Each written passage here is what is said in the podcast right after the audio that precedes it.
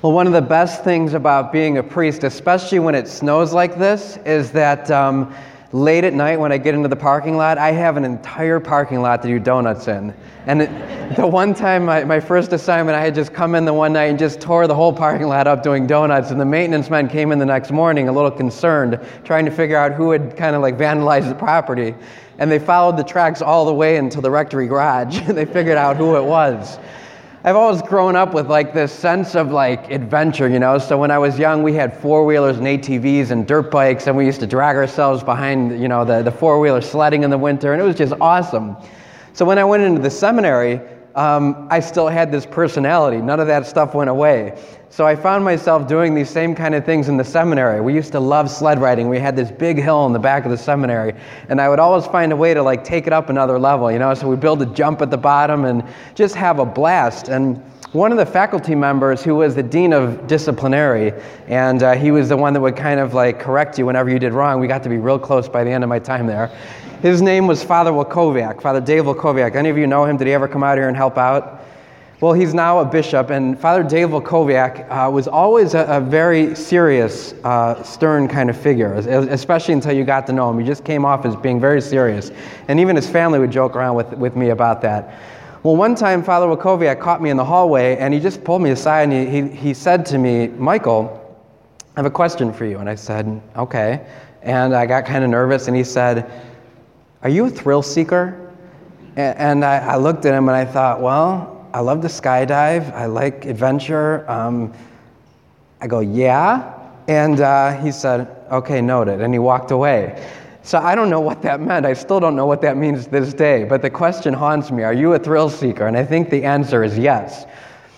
But the real question I think that we all have to ask ourselves is Are you a Christ seeker? Are you a Christ seeker? And what I mean by that is being a thrill seeker, like when you do something, it's never enough. You always want more. You always want to top it or go to take it to the next level.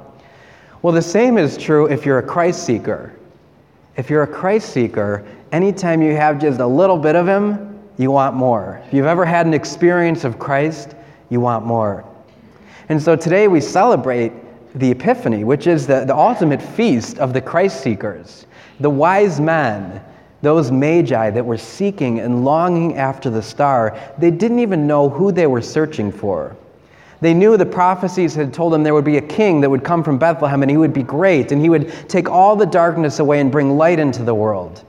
And so these magi, who were astrologers back in the day, were searching for a sign. They were seeking. And as they were seeking and following the star, they were brought to Jerusalem, the heartland of where Christ would, would take place. And in Jerusalem, where the scribes and the Pharisees and, and, the, and the Jews and all the people had been prophesying about Christ for thousands of years, they had no idea that Christ was born. Didn't even occur to them. And so when they go to Herod, who's in charge of it all, Herod says, Well, if, you go to Bethlehem and you find him, let me know. I'll come and do him homage. Herod clearly wasn't a Christ seeker.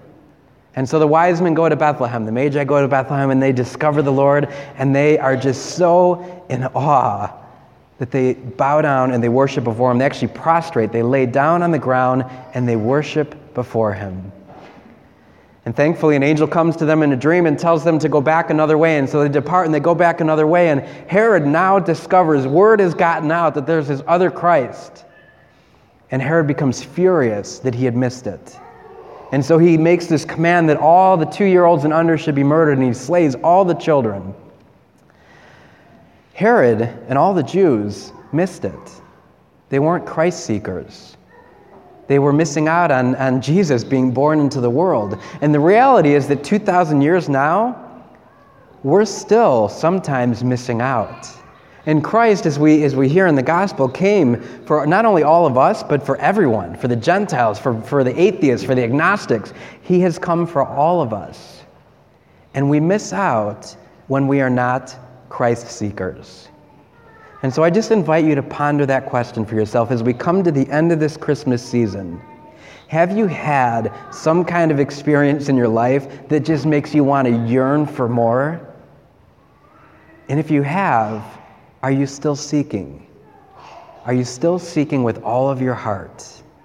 Because ultimately, if we're not thrill seekers or Christ seekers, we're going to lead very boring, monotonous lives.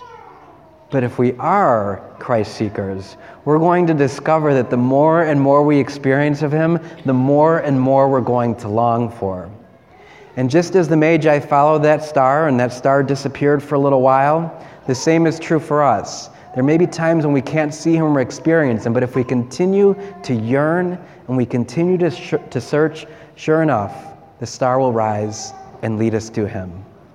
And so I ask you that same question Are you a Christ seeker?